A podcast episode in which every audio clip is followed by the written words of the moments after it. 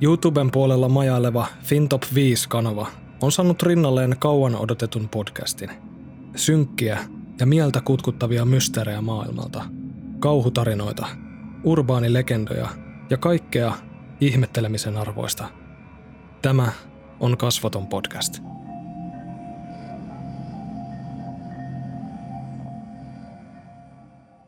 Mä ajattelin, että mitäs jos tällä kertaa unohdettaisiin selitykset ja siirryttäisiin vaan suoraan asiaan.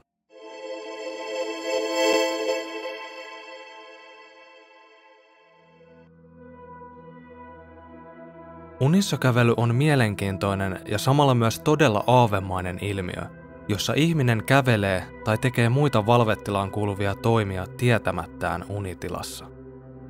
Unissa kävelijän silmät ammottavat aukinaisina, mutta hän ei itse ole tietoinen toimistaan.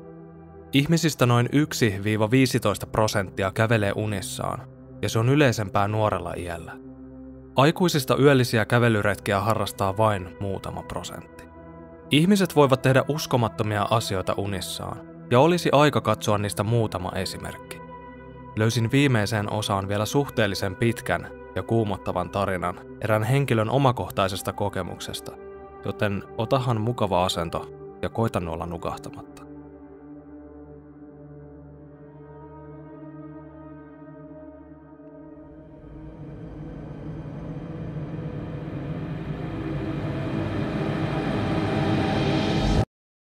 Lontoon kaakkoisosan kaduilla kuljeskellut mies joutui pysähtymään niille sijoilleen ja hieraisemaan silmiään. Kello oli kaksi aamuyöllä, joten myöhäinen ajankohta saattoi vaikuttaa näkökykyyn, mutta siitäkin huolimatta hänen onnistui havaita jotain epätavallista viereisen rakennustyömaan korkeuksista.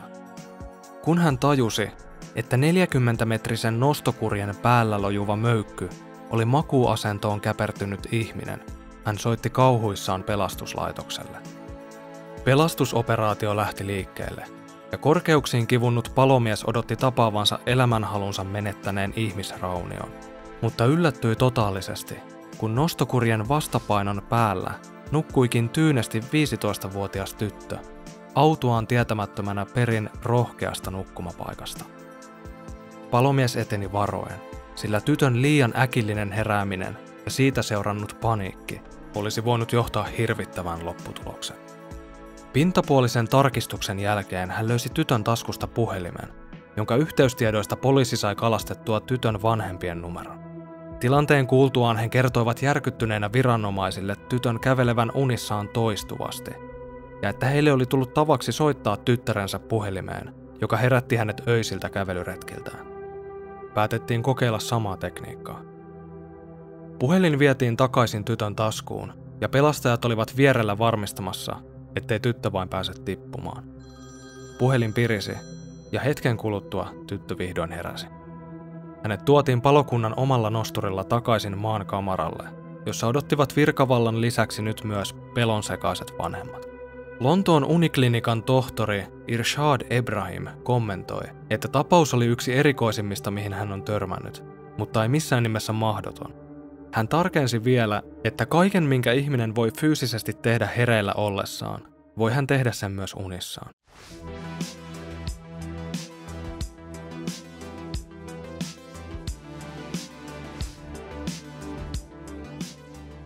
Lee Hadvinilla on melko erityislaatuinen kyky. Hän on piirtänyt jo neljävuotiaasta asti, ja nykyisin hän elättää itsensä taideteoksillaan. Mikä tässä nyt niin erityislaatuista sitten on? Mies ei osaa piirtää tietoisessa tilassa lainkaan, vaan taideteoksia syntyy ainoastaan unitilassa. Lapsena hän nousi heräämättä öisin sängystään ja piirteli väriliiduilla koukeroita seinille, epäilemättä vanhempien suureksi iloksi. Mutta teini-iässä koukerot vaihtuivat yhä yksityiskohtaisemmiksi. Kun hän asetti piirtovälineet sänkynsä vierustalle ja kävi untemaille, ilmestyi paperille yön aikana toinen toistaan hienompia teoksia. Liin vanhemmat päättivät viedä pojan lääkärien tutkittavaksi, siinä toivossa, että yölliselle luovuudelle saataisiin jonkinlainen selitys. Monet tohtorit ja psykologit laittoivat unessa piirtämisen lapsena kohdatun trauman syyksi. Unitaiteilija ei itse tähän teoriaan kuitenkaan usko, sillä muistaa eläneensä täysin normaalin traumavapaan lapsuuden. Siitä huolimatta Liin kykyä pidettiin tohtorien keskuudessa ainutlaatuisena, varsinkin kun ottaa huomioon, ettei Liin tuhertaminen ollut valveaikaan mistään kotoisin. Myös Edinburghin uniklinikka tutustui aikanaan pojan tapaukseen ja kehotti vanhempia antamaan Liin luoda yöllistä taidettaan sen kummempia murehtimatta. Tätä nykyään mies on tuonut unimaailmasta tähän todellisuuteen yli 600 teosta, joista yhden omistaa muun muassa Yhdysvaltojen nykyinen presidentti.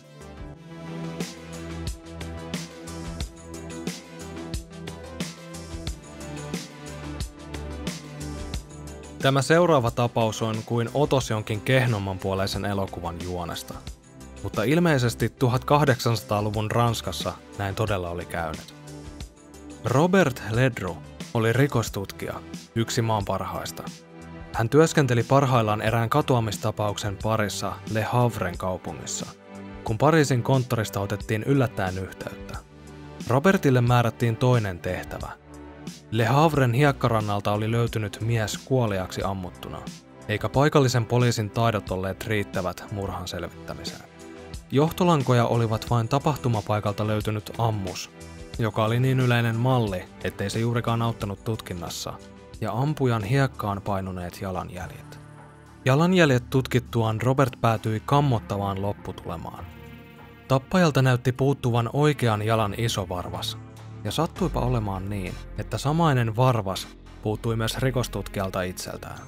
Palaset alkoivat ikävästi loksahdella paikalleen Robertin pään sisällä, kun hän muisti heränneensä sinä aamuna märät sukat jaloissaan, ja kun ilmeni, että hänen oma pistoolinsa söi samoja ammuksia kuin mikä rikospaikalta oli löytynyt. Hän ei voinut muuta kuin todeta, että oli mitä todennäköisimmin kävellyt itse edellisenä yönä unissaan rannalle ja ampunut paikalle eksyneen miesparan. Ranskan poliisi ei ymmärrettävästi tahtonut uskoa Robertin omituista teoriaa, kun mies saapui antamaan itsensä ilmi. Lopulta he päätyivät tekemään kokeen. Robert vietiin selliin nukkumaan, jossa hänen liikkeitään tutkittaisiin yön yli. Ensimmäisenä yönä hän tosiaankin käveli unissaan, jonka jälkeen viranomaiset päättivät lisätä vettä myllyyn ja heittivät selliin pistoolin. Kun seuraavana yönä rikostutkija alkoi unissaan sitten paukutella päin vartioita, pistettiin peli poikki – todeten kuitenkin, ettei Robertia voitu pitää vastuussa teoistaan. Yhteisölle vaarallisena yksilönä hänet päätettiin karkoittaa maaseudun rauhaan, jossa hän vietti viimeiset 50 vuotta elämästään tarkan vartioinnin alla.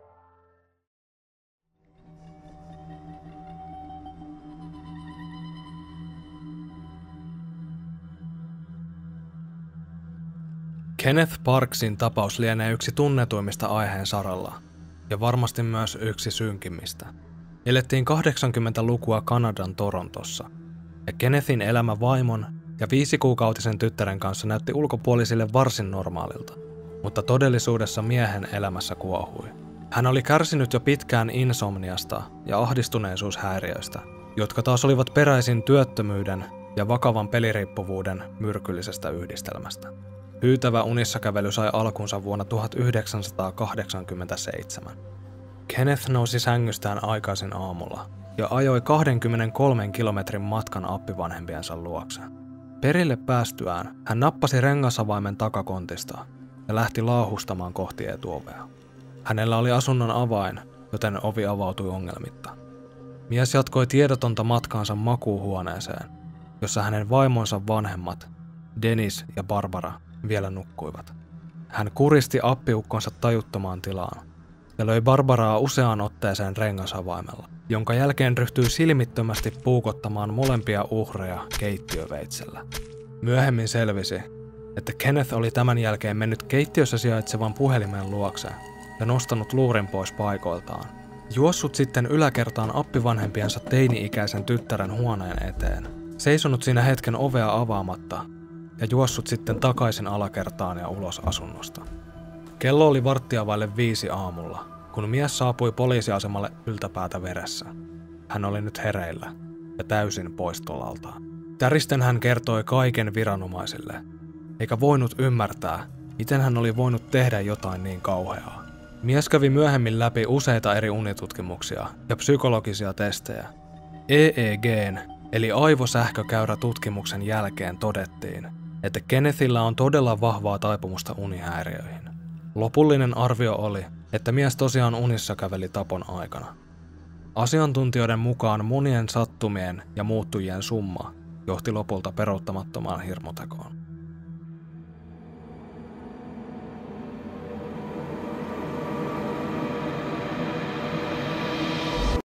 Toisin kuin videon muut osat, tämä on yksityishenkilön kirjoittama henkilökohtainen kokemus unissa kävelystä. Todisteita sen paikkansa pitävyydestä ei siis luonnollisesti ole, mutta erinomainen tarina joka tapauksessa. Suomensin sekä tiivistin tekstin sopivaksi tähän videoon. Alkuperäisen, hieman pidemmän version voi käydä lukaisemassa kuvauksesta löytyvän lähdelinkin kautta. Kaksi kuukautta sen jälkeen, kun isoveljeni osti vaimonsa kanssa uuden asunnon, he lähtivät pois kaupungista ja tarvitsivat jonkun kissoja ruokkimaan.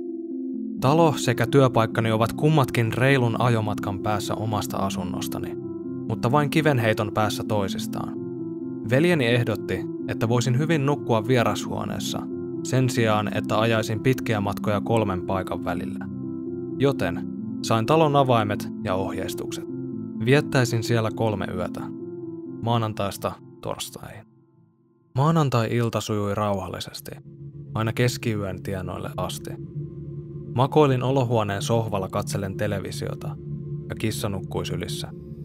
Vaivuin itsekin lopulta untemaille. Seuraavaksi muistan sen, että seisoin täysin pilkkopimeässä tilassa.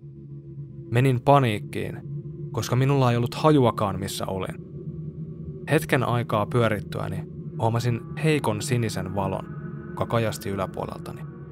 Lähdin liikkumaan sitä kohti, ja silloin tajusin, missä helvetissä oikein olin. Talon kellarissa. Sinertävä valo tuli keittiöstä, kellarin vievän oven alta. Syöksyin ulos kellarista ja suljin oven takanani. Olin edelleen kauhuissani, mutta järkeilin lopulta lopputuloksen, jonka tekin varmaan jo arvasitte. Olin kävellyt kellariin unissani, avattuani ensin kellarin oven, jonka tiesin entuudestaan olleen kiinni. Voisin kertoa hieman tästä kellarista. Talo oli kaiken kaikkiaan todella hieno. Itse asiassa hienompi kuin mihin veljelläni pitäisi olla varaa. Ainoa poikkeus oli kellari. Olin nähnyt sen vain kerran, silloin kun talo minulle ensi kerran esiteltiin. Se oli todella keskeneräinen ja oikeastaan ainoa paikka talosta, jonka he halusivat remontoida. Pyykinpesukoneen lisäksi siellä lojui vain muutamia laatikoita. Unissa kävely on oikeastaan ollut sellainen yleinen läppä perheessämme. Veljeni tapasi puhua unissaan jatkuvasti, ja toisinaan myös unissa käveli, ja se pelotti minua aivan helvetisti. Itselleni ajatus siitä, että ihminen tekee asioita tiedottomassa tilassa, on jotain niin kuumottavaa. Veljeni käytti tätä tietoa tietysti häikäilemättä hyväkseen ja säikytteli minua tahallaan harva se yö. Joka tapauksessa huomasin, että televisio on edelleen päällä. Katselin sitä jonkin aikaa ja yritin samalla mielessäni muuttaa äsken kokemaani kauhun hetkeä hauskaksi tarinaksi, jonka voisin myöhemmin kertoa veljelleni. Kun kömmin yläkerran vierashuoneeseen, nukuin normaalisti aamuun saakka. Se oli ensimmäinen yö. Seuraavana päivänä ei talo tuntunut kirkkaassa päivänvalossa ollenkaan pelottavalta, ja työpäiväkin sujui iloisissa merkeissä. Mutta kun työpäivä päättyi ja koitti aika palata takaisin asunnolle, pelko yllättäen palasi. Jotain piti keksiä. Siispä poikkesin matkalla kauppaan ja hommasin ovikiilan.